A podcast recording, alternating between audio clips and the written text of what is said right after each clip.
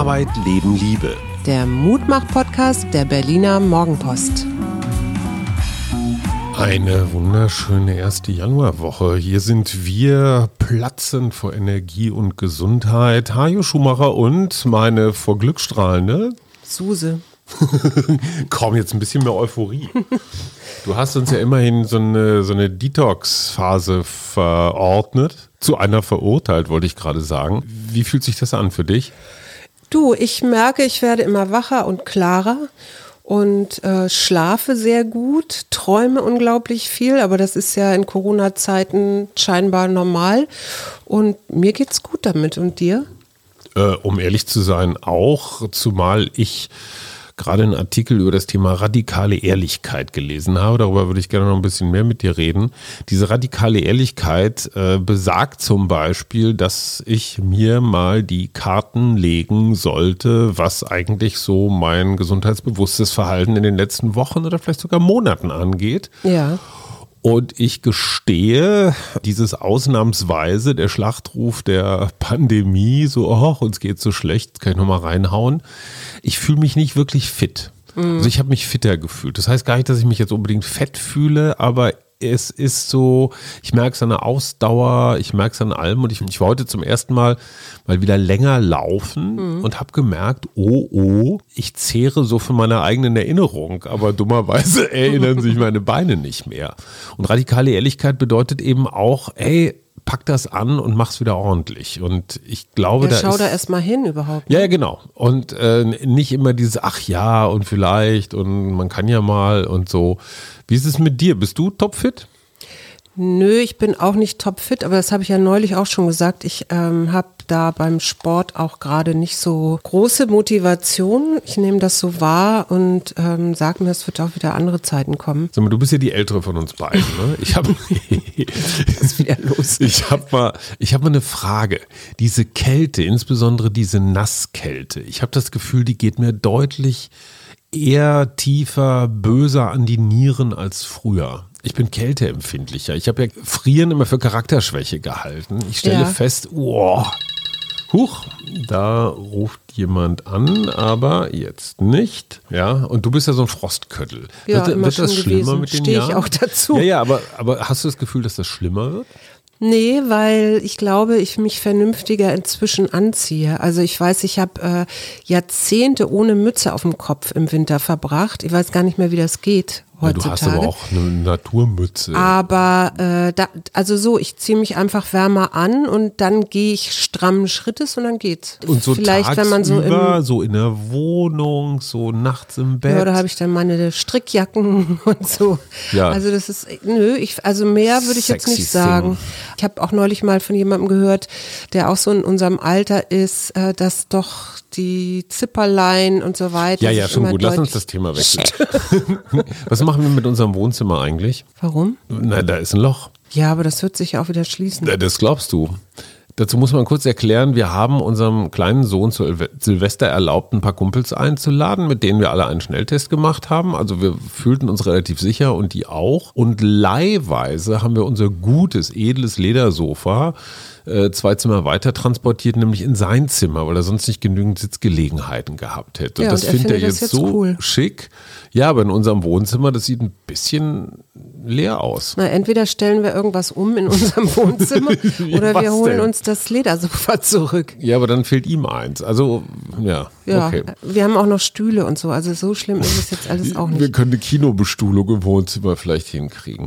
Ich habe von unserem Werner eine Mail bekommen, Hey Werner, der mich darauf hinwies und ist mir auch schon mal untergekommen irgendwann, aber dann habe ich es wohl wieder verdrängt, dass das Beuys-Gedicht gar nicht von Beuys ist, sondern anscheinend von einer amerikanischen Künstlerin, die sich Sark nennt und eine geborene Susan Ariel Rainbow Kennedy ist. Und die hat ähm, 1989 schon einen Text illustriert, den, der heißt How to be an Artist. Und ähm, der wurde wohl schnell zu so einem Verkaufsschlager und wird in Deutschland fälschlicherweise auf Joseph Beuys mhm. zugeschrieben äh, und heißt dann entweder jeder Mensch ist ein Künstler oder Anleitung zum guten Leben oder lebe oder lass dich fallen.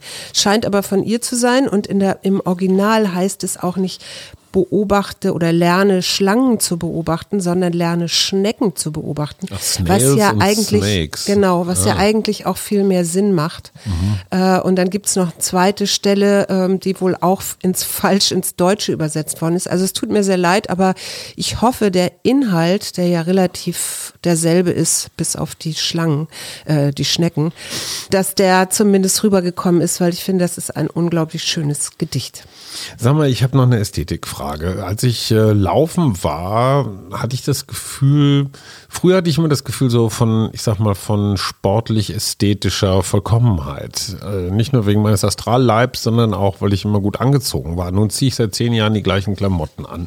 Das kann ein, ich bestätigen, ein, vor allen Dingen die Löcher in den Strümpfen. Ein, das sieht man ja nicht, aber ein wirklich schlauer junger Brite hat ein Buch geschrieben, Boys Don't Cry, über überkommene Männerbilder. Mhm. Und der ist ungefähr so alt, ein bisschen älter als unser ältester Sohn und erinnert sich an seinen viel zu früh verstorbenen Vater, insbesondere daran, dass der immer in seiner Freizeit in so Laufleggings, aber in so kurzen, in so Radlerhosen rumgerannt Gab ist. Gab es nicht mal so einen Achim Achilles, der ah, über Schatz, so ja, History. Aber die entscheidende Frage ist doch, kann man in so Klamotten eigentlich würdevoll jenseits der 40 rumlaufen?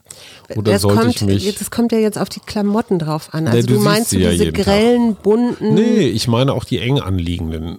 Das, was bei Frauen ja noch vieles zusammenhält, bei Männern sieht es ja immer ein bisschen hm, wurstig aus. Och. Aber du, da laufen ja ganz andere Exemplare auf der Straße rum. Aber nicht die anderen und sind mein ich, Maßstab. Nein, das weiß ich, aber ich, also ich finde es jetzt nicht schlimm. Ich finde ja nachhaltiges Klamottentragen ganz gut und nicht äh, mit jeder Mode jedes Jahr wieder neu. Wir befinden uns im Modus der schonungslosen Ehrlichkeit. Also du findest das okay? Ja. Mhm. Okay, ich dachte, ich kriege jetzt äh, die Erlaubnis zum Shoppen, aber nein, unsere bescheidene Frau nicht. Sag mal, ich habe eine unmoralische Frage. Ein guter Freund von uns hat jetzt mal eben ein paar Wochen Kuba gebucht, weil er hier eh nichts zu tun hat. Kuba hat ein gutes Gesundheitssystem, relativ niedrige Zahlen, wie mhm. auch immer die zustande kommen. Und der fliegt da jetzt hin. Mhm. Okay oder nicht? Also, ja, das ist wirklich eine moralische Frage. Ich finde ja, dass sich im Moment Reisen in jeglicher Form verbietet. Äh, einfach schon, weil da man ja auch von A nach B das Virus tragen kann. Das hatten wir ja auch alles jetzt zu den Weihnachtstagen. Insofern finde ich das eher schwierig. Mhm. Und wie, dass sich da, naja, dass sich da einer auch, ich sag mal, so ein Sonderrecht nimmt. Er darf das. Also es ist nicht so, dass ich, ich finde es ein bisschen unsolidarisch. Ich finde, gemeinsam so eine Zeit durchstehen ist immer besser, als wenn sich einer in die Sonne legt. Aber ich war früher als Student ja. auch so. Ich bin auch in jeder freien Minute irgendwo hingefahren. Aber das machen ja einige Promis auch, ne? Dass die, ähm, die können sich das halt leisten. Ja in die Karibik oder sonst wie zu fahren und posten da auch ganz fröhlich äh, ihre Bikini-Bilder auf Instagram und so. Also, äh, aber das hat äh, im Gegensatz zu vielen anderen Jahren, wo Fans ja dann immer geliked haben, diesmal wirklich auch zu Verärgerung unter den Fans geführt. Mit welcher Begründung? Naja, unter anderem deswegen, also was, was du jetzt eben als auch Begründung hattest, dass, dass man eben vielleicht im Moment nicht irgendwo hinfährt und schon gar nicht, ähm, wenn man das jetzt auch noch sich leisten kann. Ja. Radikale Ehrlichkeit, erstens, die dürfen das, sind wir zweitens nur neidisch? Also ich würde mich nicht neidisch nennen, nö. Ich bin über die Notfallmedizinerin Christine Feldmann gestolpert, die du, glaube ich, auch schon, ich weiß nicht, folgst du der auf Twitter? Noch nicht, aber ich habe es vor. Ich glaube, sie heißt Christiane und Stimmt, äh, sie heißt Christiane und sie und der Twitter-Name ne? ist Herzspitze. Mhm und postet halt aus ihrem Arbeitsalltag. Und es gibt so einen Tweet, der ist noch, glaube ich, von Februar oder so, da hat sie geschrieben, Notärzte sind die, die noch da bleiben, wenn im Darkroom das Licht angeht. Das war so ein mhm. Tweet zu Unfällen mit Party, Drogen und Sex. Das gab es aber nur bis Mitte März. Da hatten die, die Notfallärzte wirklich wohl viel damit auch zu tun. Moment, ganz kurz, ich wiederhole. Unfälle mit Party Unfälle mit Party, Drogen und Sex, Ja. also gleichzeitig. Ja, deswegen Darkroom, ne? Und die haben dann zum Beispiel welche Art von Das Verletzungen? müsstest du sie, glaube ich, fragen. Das, äh, ich habe nur einen Artikel gelesen In mit der Morgenpost ihr in der. Mhm. Morgenpost. Ja, äh, da wurde das nicht näher aufgeführt. Warst aber du schon mal wegen Sex im Krankenhaus? nein, du? Mehrfach. Klar, logisch. Ich kenne dich auch schon 30 Jahre. Gut. Und dann wurden ihre Twitter-Tweets halt auch irgendwie anders, ne? Also Laien zu beschreiben, welches Leid zum Beispiel das Coronavirus verursacht. Und sie sagt auch, dass das Größte für sie im letzten Jahr eine Geburt im Krankenwagen war. Die fährt auch Notarztwagen. Die fährt auch? Notarztwagen, also die macht Unglaubliches und sagt aber eben im Moment ist diese Ungewissheit, was kommt da noch, ähm, das große Problem gerade unter den Ärzten und Kollegen, also auch ähm, Also Pflegern, die ja auch teilweise richtig heftig erkranken und so. Ich mag deren Ton, weil die hat sowas richtig Kreuzbergerhaftes und sie Ja. sitzt ja auch so im urbanen Krankenhaus, ich sag mal so im Auge des Taifuns. Ja, ja, ja, das hat sie übrigens auch geschrieben über die oder gesagt über die Partyboote, die da im Sommer so fröhlich Mhm. und mit ohne Abstand äh, im urbanen Hafen paddelten und drinnen lagen die Leute und wurden intubiert. ne? Also Schon, schon merkwürdig. Ja. Ne? Ich gestehe, ich habe das ein bisschen unterschätzt damals. Was ist denn gerade dein Projekt so? wie meinst du das Projekt? Ja, womit beschäftigst du dich? Weil ich hätte eins. Ja, dann sag das doch. Ich habe ja hier häufiger mal, wenn wir so das Motto der Woche oder sowas formuliert haben, gesagt, fertig werden. Im Sinne von so Sachen gebacken kriegen. Ja. Und ich habe festgestellt, das ist kein gutes Motto. Nee. Weil das Fertigwerden an sich ist was anderes, als wenn ich Sachen gut machen will. Und wenn ich unbedingt fertig werden will, dann, naja, kommt gerade so in der letzten Phase häufig so ein Husch-Husch. Und das stelle ich jetzt gerade fest, wo ich mein Büro entmiste, dass viele Dinge, von denen ich dachte, ich hätte sie ordentlich abgelegt oder irgendwas Sinnvolles getan, die habe ich einfach nur so weggeschoben. Ja. Insofern ist Fertigwerden, glaube ich, kein gutes Motto. Ja, ich glaube, muss mich da selber, recht. radikale Ehrlichkeit, ich muss mich da echt korrigieren. Dieses Fertigwerden habe ich von zu Hause. Wo immer dieses, oh, das noch und das noch und das noch und man muss ja noch so viel erledigen. Hm. Und das ist Quatsch. Ja, also dann ist es auch so ein, wenn du dieses Fertigwerden ähm, als Zielvorstellung hast, dann ist das auch so ein riesiger Berg, den du da hochlaufen musst. Ich habe ja auch dieses Ziel, meinen Schreibtisch mal so richtig von oben bis unten zu entmüllen. Ent habe ich heute zum Beispiel auch gemacht, aber ich habe mir jetzt vorgenommen, wirklich jeden Tag eine Stunde und, äh, Und dann richtig, Dinge ne? und dann richtig und mich dann da auch voll drauf zu konzentrieren, aber dann eben auch nicht länger, um den ganzen Tag auch nicht wieder so zu verdaddeln. Und das ist genau der Punkt. Wenn man sagt, so ich muss unbedingt fertig werden, dann, dann fängt es auch auf einmal an, keinen Spaß mehr zu Nee, machen. Und also dann geht man so in die völlig falsche Richtung. Insofern, ich korrigiere mich. Wir hatten doch neulich diese Impfstrategie, ne? Du hast mich doch gefragt, das heißt neulich, gestern war das, glaube ich, ähm, was ich davon halte. Ich bin jetzt über etwas gestolpert, was ich ganz interessant fand, also so, weil darüber habe ich mir tatsächlich noch nie Gedanken gemacht. Es gibt eine Organisation, Medico International heißen die, die sagen oder machen gerade eine Kampagne und die heißt Patente töten. Kannst du dir vorstellen, warum oder was das ist für eine Kampagne?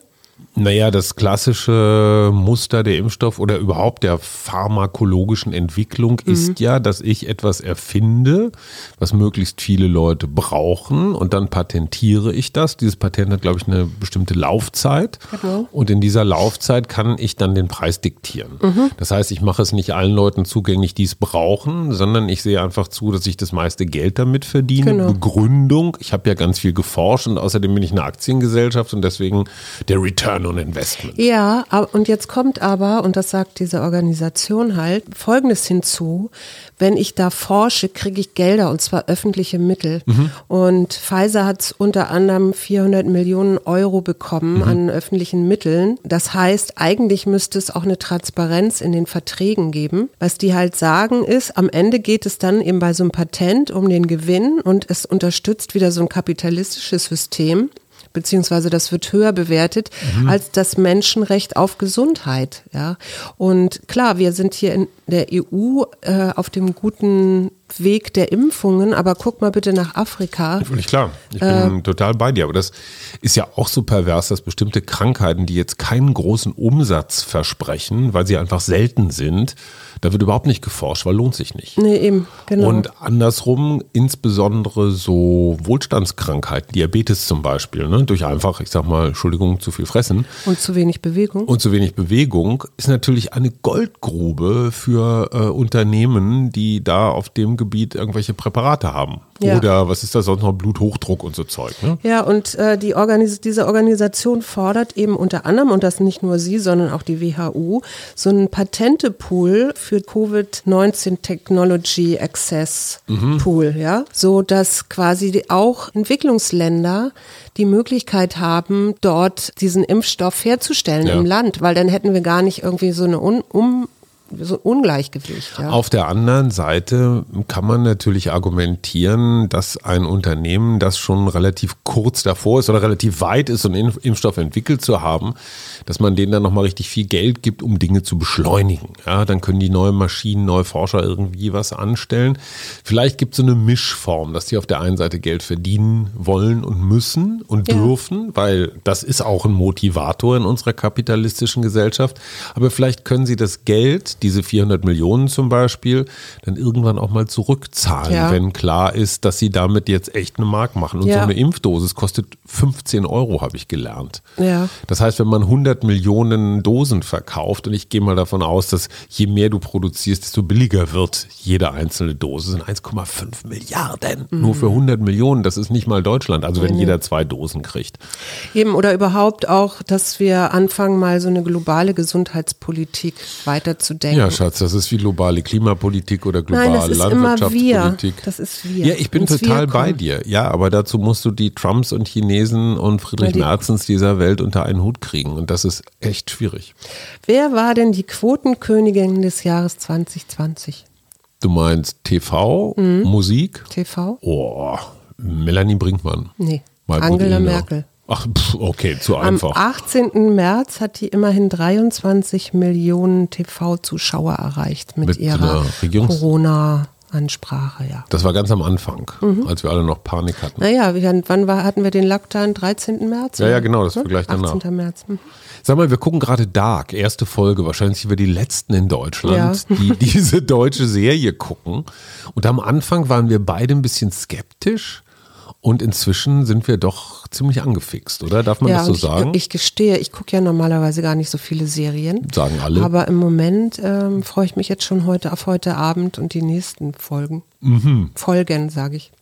Sag mal, ein Thema treibt mich ja noch um, weil ich habe mit einigen Menschen eine Battle. Und zwar sind das die Thermomix-Benutzer. Die du, Thermomix. Ja, ich weiß, das nicht, ist, so, das so, ist so, ein Kochgerät ist das. Ne? Ja, genau, ein Kochgerät und zwar echt und man kann damit auch backen? Damit kann man eigentlich fast alles. Also schälen kann das Ding, glaube ich, nicht, aber da gibt es bestimmt auch noch einen Aufsatz. Also es gibt einen Spargelaufsatz, einen Backaufsatz, einen Soufflé, einen Dings, einen Bumsen, alles. Ist das deine Lieblingsfirma? Ähm, darum geht es gerade nicht. Es geht eher um die Grundsatzfrage, möchte ich in Zukunft Zutaten, die mir ein Display vorgibt, in eine Schüssel kippen, äh, eine Zeit lang warten und dann ist das Essen fertig. Dazu, Wobei echt leckere Sachen. Also ja, es ist ja, nicht ja. nur so ich Zeug. Ich sag dazu nur Tom Kagai. Er kann die auch. Also auch so Currys. Nein, das, das war, die Idee war ganz anders, warum ich das gesagt habe. Tom, Tom Kagai ist ja eine thailändische Suppe, die mhm. wir sehr gerne mögen mhm. und die unsere Kinder auch lieben. Also mhm. deswegen ist das mindestens einmal im Monat ein Familiengericht. Ja. Und ich liebe an dieser Suppe so, dass sie jedes Mal anders schmeckt. Und ich mhm. kann nicht erklären, woran es liegt. Ich nehme an, dass ich dann von einem 10 Milliliter mehr habe ja, so, und vom anderen. Ja. Und äh, deswegen, also das, ich, ich liebe auch Kochen, also ich liebe auch zu schnibbeln und zu machen und Das ist tun. genau der Punkt. Es nimmt dem Kochen natürlich auf der einen Seite diese Sinnlichkeit, aber jemand, der ganz viel kocht, weil gerade Lockdown ist, der sagt, ey, du kannst mich mal mit deiner Sinnlichkeit. Ich will, dass es schnell, sicher, gut wird. Mhm. Und Thermomix-Besitzer haben und Besitzerinnen auch haben ein wirklich quasi erotisches Verhältnis zu diesem Gerät. Mhm. Und das sind ernstzunehmende Menschen. Ja, also ja, das sind ja, jetzt nicht nur Freaks. Ich weiß. Und ich, das, das kostet ja, also wir haben, glaube ich, für wenige Autos, die wir fahren, so viel Geld ausgegeben, was dieses Ding kostet. Es ist natürlich dann auch wieder wieder ein Spielzeug. Größtes Problem in unserer Mir-Küche. Mir deswegen, weil unsere Küche auch auf jeder Raumstation. Ja, da ist, die ist schon komplett gut ausgenutzt. Aber Also ich, ich, weiß wüsste nicht, wo, wo, wir das ne- hinstellen sollten. Wir können es nur Herd. zum Seilzug an die Decke ziehen und Nee, dann immer runter. Herd. Auf den Herd, ja auch lustig. In dem Ding ist sogar eine Waage drin. Ja, also du schmeißt Butter rein und dann sagt er dir äh, irgendwie sieben Ich Gramm möchte mich weniger. gerne mal einladen lassen und Von einem mal Thermomix-Kocher? so Kocher, ja, also von jemandem, der das benutzt ähm, und dann möchte ich Hallo liebe probieren. Berliner Zuhörer, dies ist so eine radikal ehrliche Bringen auch Selbsteinladung. selbst äh, Schnelltests mit. Nein, wir haben nur noch zwei. ja, eben, das reicht doch. Ja, für uns beide. Gut, was ich äh, als neues Kolumnenthema mache, erzähle ich einfach morgen. Und was erzählst du morgen? Ich erzähle heute noch, dass Hm. ich ganz froh darüber war, dass tatsächlich inzwischen die Hälfte des deutschen Stroms aus erneuerbaren Energiequellen kommt. Mhm. Äh, was würdest du sagen, ist die Energiequelle, die am meisten Prozent einspeist? Immerhin Wind. 251,7 Milliarden Kilowattstunden. Mhm. Genau, das ist Wind. Und dann kommt auch schon die Photovoltaik und Biomasse und so weiter dann danach. Aber ich finde, fand das Biomasse finde ich erstmal total problematisch. ich fand es erstmal ein ganz gutes, Weil ich finde, man sollte keine Signal, Pflanzen weil es hat anbauen ja, für Energiegewinnung. weil es sind immerhin 4% mehr gegenüber dem Vorjahr. Obwohl wir mehr verbrauchen, ne? Wahrscheinlich, weil wir alle zu Eigentlich ja, sind, aber oder? wir, es gibt ja jetzt nicht. den Thermomix, oder? Ich habe gezogen. Vergebung, Schatz. Was musst du mir vergeben? Vergeben? Ich muss dir gar nichts vergeben. Du Doch, musst mir. Ja. deine Griesgrämigkeit, nee. Selbst die muss ich dir nicht vergeben, weil die ist ziemlich lustig heute. Meine Griesgrämigkeit ist lustig, okay? Mit dieser Denksportaufgabe werde ich jetzt einsam in die Zur Nacht entlassen. Vergebung. Lass Groll, Urteile und Ängste los und halte nicht mehr so an Verletztheit oder Ärger fest. Vergeben heißt, in einer Welt zu leben, die sich mit dem Wesen des Menschen ausgesöhnt hat. Und das Mhm. ist eben auch mal griesgrämig. Ich habe keine Ahnung. Ich wünsche euch einen schönen Tag. Bis morgen. Wir, Arbeit, Leben, Liebe. der Mutmach-Podcast der Berliner Morgenpost.